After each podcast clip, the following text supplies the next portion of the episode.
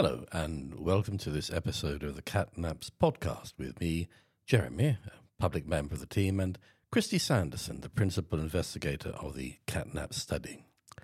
Over the weeks, Kristy and I will be interviewing each member of the team to share what it is each member brings to the study, a closer understanding of their specialist expertise, and updates on the progress of the research. Poor sleep and fatigue are common in acute and emergency healthcare staff, and the COVID 19 pandemic has left many staff stressed and exhausted. And this project will explore how fatigue can be managed in the NHS ambulance workforce and the best ways staff can be helped to sleep better.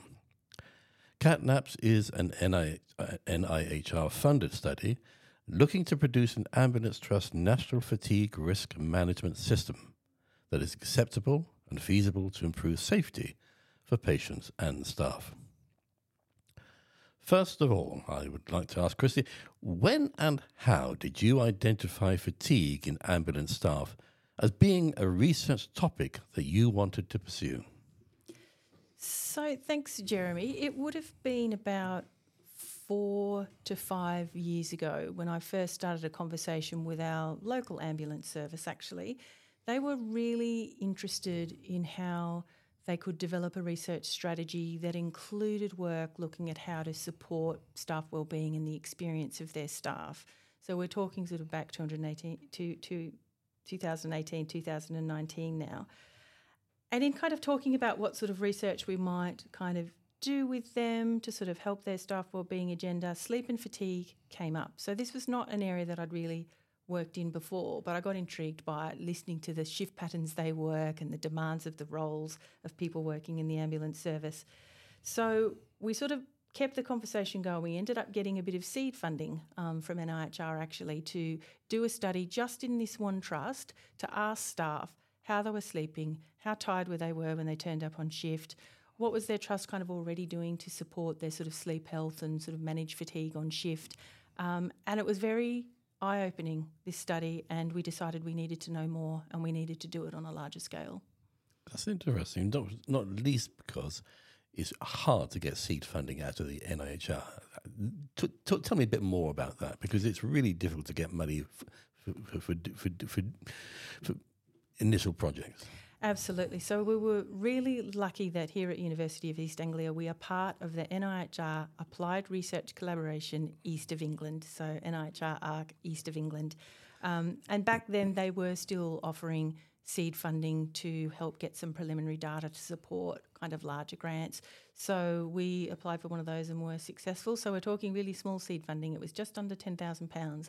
But with that, we got survey data from just under 700 staff. Um, we ran some focus groups. We interviewed paramedics, kind of a range, from a range of experience from new graduates to more experienced. And that gave us the data to sort of know where to go next for our, for our large bid. How long did that particular study last? It was only six months. Really? It was a really quick little study. Yeah. Gosh, you do. That was very impressive.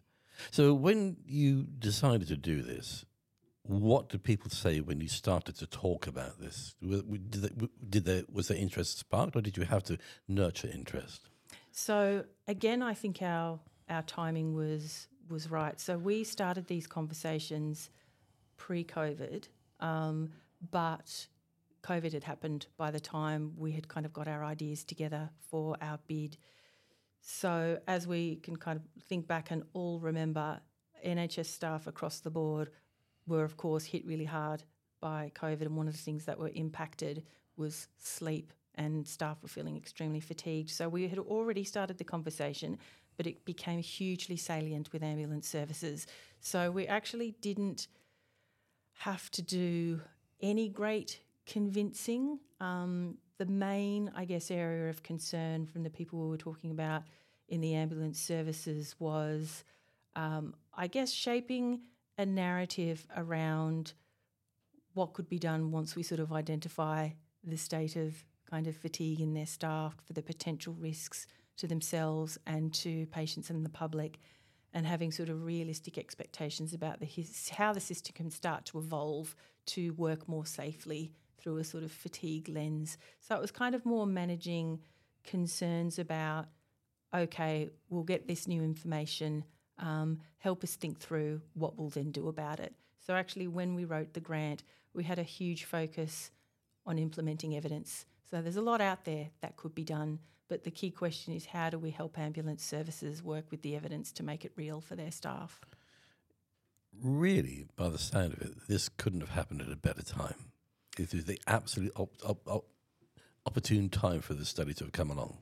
Yes, we we do, you know, try and look for positives in something like a, a, pandemic, and actually, it was one of the ones I think people could see that the the potential for this study as a case study um, in the NHS, because um, a study like this hadn't been done before, so we were really going to be like a test case for how can the NHS think about fatigue in a new way. So, what would you say would be the biggest challenges to getting the funding? I think from targeting this grant at NIHR funding, for me, the biggest initial challenge was they had never funded a study like this. Um, they do fund studies, obviously, importantly around sort of staff experience and well-being, but really, on the scheme of things, not that many, although that's changed in the past couple of years, but they'd never done a study on fatigue. They'd never done anything around systems approaches to fatigue, so sort of thinking about how people do their jobs, how work is organised. So NIHR were really kind of taking a little bit of a step out of their comfort zone as well. So we were forever grateful for the selection committee that saw the work we'd done to say there's a coalition of the willing that wants this work done. Um, please give us the money and we'll do it. and thankfully we were successful on our first go, which also you that, know that um, doesn't another, happen that often. no, it doesn't. It's, it's, another it's another big achievement. So uh, I'd like to ask now about the teams. Studies need a variety of skills, but not all studies need the same skills. So how did you go about identifying what skills you needed to bring on to the team, and also how did you find the right people? Yeah, so this evolved probably over about a year. So our sort of initial team building work for the grant was obviously thinking about who do we need to make sure we ask the right questions. So obviously our our first conversations were with our expert, experts in paramedic science research. So obviously Julia Williams um, at University of Hertfordshire um, was our go-to person. We'd already kind of done a little bit with Julia, but because she's just absolutely expert in everything to do with ambulance service research and also in mixed methods research, which we were we were interested in.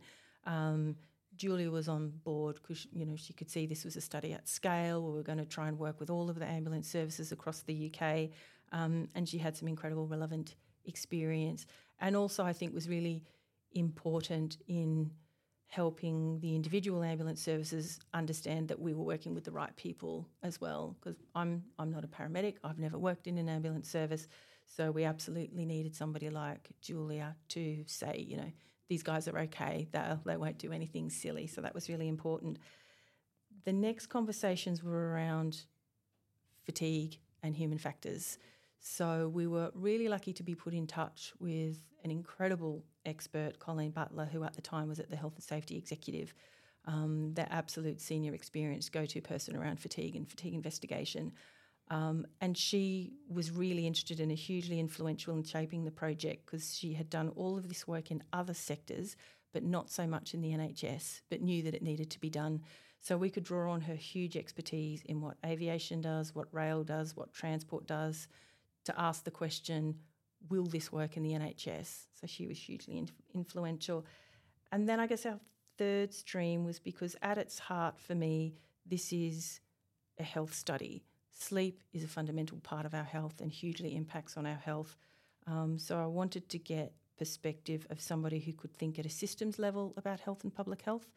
And I had been working with Sandra James, who's now a public health consultant, on another um, ambulance services study looking at how to promote the mental health um, of ambulance personnel um, across the country. And she'd been doing some amazing work pulling together the evidence around sort of mental health promotion and prevention. And sleep had come up in that work. So we started a conversation around would you be interested in helping us take a public health approach to this study? So um, it was, you know, a great team and absolutely would never have got the funding without their input. I'm looking forward very much to interviewing all those people. Going back to something you said a few moments ago. You used the technical term mixed methods. Now, for the people who are listening who don't understand there are various different ways of conducting research, can you talk us through what mixed methods actually means? Yeah, so if we think about the types of data we can collect, one type is quantitative data or numerical. So that's where we might use existing survey questionnaires or scales um, or quantitative biological data from a person. So that's all quantitative data. Then we have what's called qualitative data, which is information that reflects someone's experiences or perceptions of an event or their life or their health condition. And we collect that through all sorts of ranges of different means. It can also be through interviews, through observing someone, from doing an analysis of policy or written documents or materials, from analysing videos. So it brings really, really in depth, rich data. So we have these two types of data, and a mixed method study brings both of these together. Oh. So we'll have some data that is quantitative, some data that is qualitative, and we'll have a way of bringing that data together to get a richer feel and experience for what's going on of whatever it is you're studying. Thank you for explaining that. The study, I know, has spoken with a number of ambulance and hospital staff and managers. So, how is that going? How, how do you approach people, and what challenges did you face to get them to talk to you? Yeah, so often one of the hardest things is to convince people to give up their time and that your study is worthwhile. Certainly for the senior people we were interested in interviewing, so people at director level in ambulance services, um, chief executives, because we had done a year of groundwork to write this grant, I had already been very lucky and had an opportunity to speak to the chief executives of the Ambulance Trust, the um, chairs of board, the various directors groups, so whether it's Director of People and Culture or Human Resources, um, operations, safety and governance. So I'd already had a chance to build some of those relationships. So they knew who I was, they had an input into the study design, they knew what we were trying to do.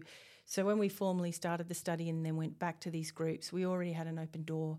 Um, the main challenge it came down to was fitting things into their extraordinarily busy diaries. So, um, very, very grateful um, to our members of the team, particularly Chiara Lombardo and Susanna Dell, who did an extraordinary job um, chasing down these interviewees because we'd get a lot of interest, but then it was just how do we fit ourselves into their diaries. So, um, so yeah, it was kind of time. It's not a, it's not a novel research challenge, but yeah, particularly for senior people, um, you just have to be politely persistent and um, flexible. I'm looking forward to hearing from Susanna and Chiara from their insights into those those interviews. So, looking back, what lessons have you learned from this? What would you have done, or would you have done anything different, or in a different order? The reason I ask is that there could be people listening who want to learn from your experience. I'm keen to take the opportunity to encourage early career researchers to learn from the experienced ones? That's an interesting question about order, the order in which we have posed our questions and collected our data. In hindsight, I'd probably do things in the same order. So, just to recap, we started with the big picture. So, we did a huge evidence review of what is done to manage fatigue in health or other industries. So, that's where we looked to rail, aviation, transport to see what sort of interventions they'd done. So, that actually turned out to be a much bigger piece of work than I'd anticipated. So I was going to do it again. I would give myself three times the amount of time allocation to that project because we ended up finding lots and lots of things that could be done in the NHS. So we asked that question and then we took it to people in ambulance services who would have the job of interve- you know implementing these innovations. And that I think worked really well because we had all the evidence and we said, how do we make this work for you? And we got some really specific and detailed feedback about what it what could be implementable and what couldn't. So I think that order felt right. The next bit of work which we're about to start is where we are going out on the front line, literally. So we'll have um, a couple of the paramedic members of our team going out with ambulance crews on a sequential run of shifts to see what is it like working 12, 13, 14 hour shifts, what's it like moving from day shifts to night shifts, um, what happens when people are taking breaks. Um, so we'll get that um, qualitative, really in depth experiential data about how does all this play out on the ground in the real world? And then our final piece of work um, is where we bring all of this together, kind of back with sort of our initial stakeholders to think, okay, we know what to do, we know what the challenges are. Um, how do we now help ambulance services take steps down the path of actually making this change in their services? So we'll be working with them to sort of develop some guidance step by step help um, to help them implement this in their sort of day to day strategies. Mm, thank you very much. now, can you share with us, please, when you started on this odyssey, when you got funded, and how long has the study yet to run? Yeah, so as I mentioned, so the conversations around sleep and fatigue did start four or five years ago. Um, but this study, we submitted the application in, I need to check my memory because this was in the, the COVID dark times. So we submitted the application in September 2020 um, and we got funded the following summer and then started in October 2021 and we're running for 33 months. So we'll finish June next year. Golly. So it, it's always a sobering reminder of how long the lead in time is. Like it might take you a year to sort of build your coalition and write your grant. You then submit it. Then you have to see if you get through the first wave of scrutiny, and then you write a much longer application, and then you find out to see if you've been successful. So it's um, it's kind of one of those kind of paradoxes of research funding. You have to make the case that this is now, now, now research that has to be done right now. And then if you're lucky, maybe you'll be starting in two years' time. So you mentioned next year. Is that when the study will finish or when the data gathering will stop? So it'll happen both over the course of next year. So we'll complete our data collection and then the write up um, will be due um, summer then you'd looking for, for look, you were looking for another research question. Uh, yes, already, already started on that, Jeremy. Yeah, I've already got another couple of ideas brewing. So, do you want to tell me anything about that now? oh, please do. I'll I'll tell you. Okay, what what I will tell you is what conversations with people in the ambulance services are telling us about the study they would like to see next. Because when we originally started talking about sleep and fatigue, we could have done a trial of an individual sleep health intervention, for example. Um, but what we were hearing was they wanted that sort of systems view about tell us all the things we could do, how we would make a change. So we've done the really big picture, but they're still saying to make change on the ground, um, to make the business case for this change, to bring in more resources, we need effectively a demonstration trial. So the highest quality of evidence we could get, which would be something like a randomised controlled trial of one of these interventions that we've been looking at. And interestingly, we did actually previously try for funding a few years ago for a specific sleep health intervention. And one of the things the panel said was, but we don't know whether this is the right thing you should be doing. We know nothing about all the things you could be doing for sleep health with ambulance staff. So we've actually answered that question now.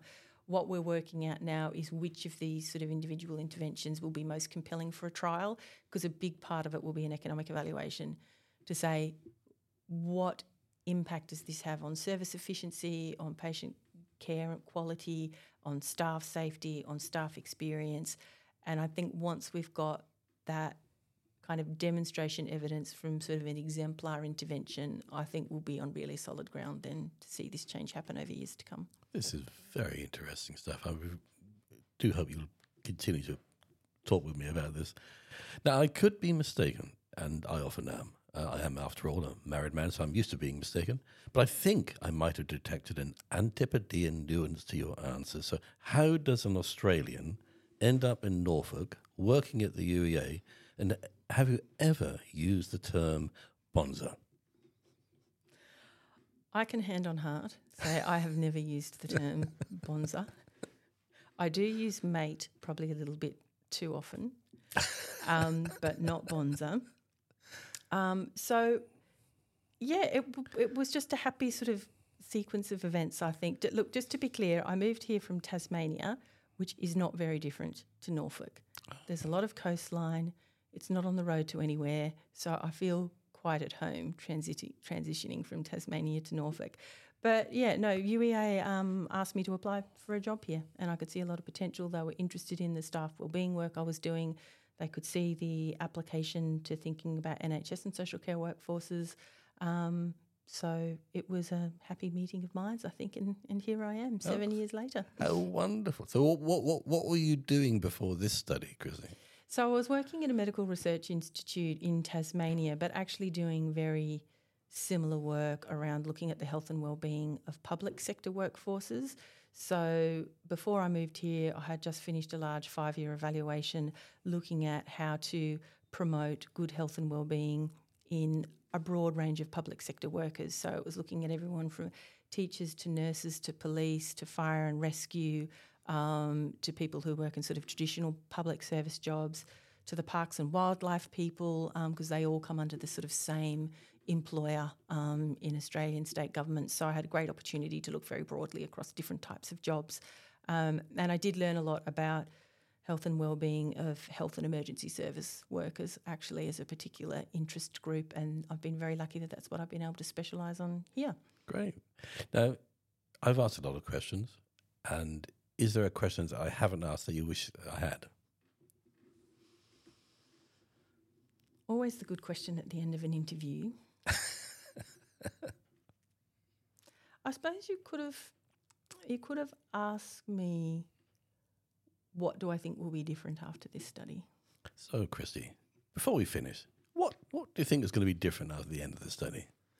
So, a single study doesn't usually transform health, but helps us get a step closer to the changes we might want to see. So, I think from the feedback we've had, um, the invitations to speak, I've had the opportunities to kind of talk to lots of different people involved in sleep and fatigue in, in the NHS. Um, I think we are very much going to be producing new data that will be relevant across the healthcare sector and possibly to some elements of social care work as well.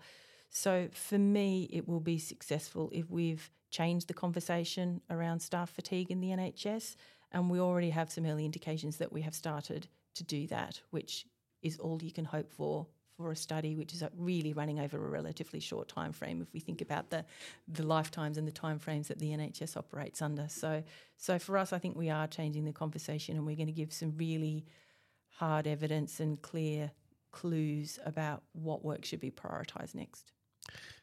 I one last thought that's just crossed my mind is that we've spoken about clinicians, we've spoken about academics, we've spoken about managers. Another component in the mix are the unions, and we haven't spoken about them, but I'm conscious that they would have a great deal of investment into into this. Can you tell us anything about the unions and your conversations with them?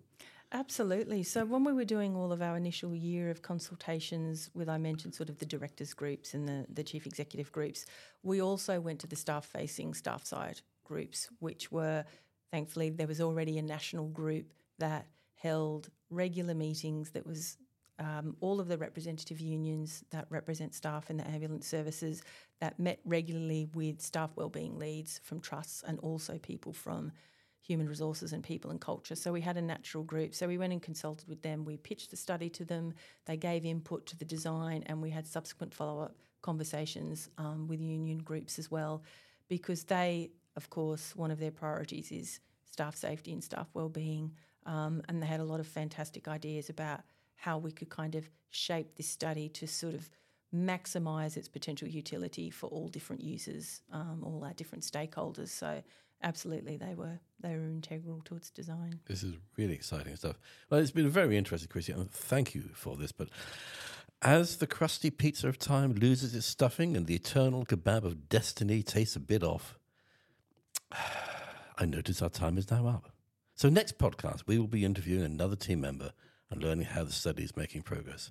And if anyone listening wishes to know more about this study, details can be found on the NIHR Applied Research Collaboration website and on the UEA website. But if you just Google CatNap study Kristy Sanderson, you will find it. Thank you for listening and goodbye.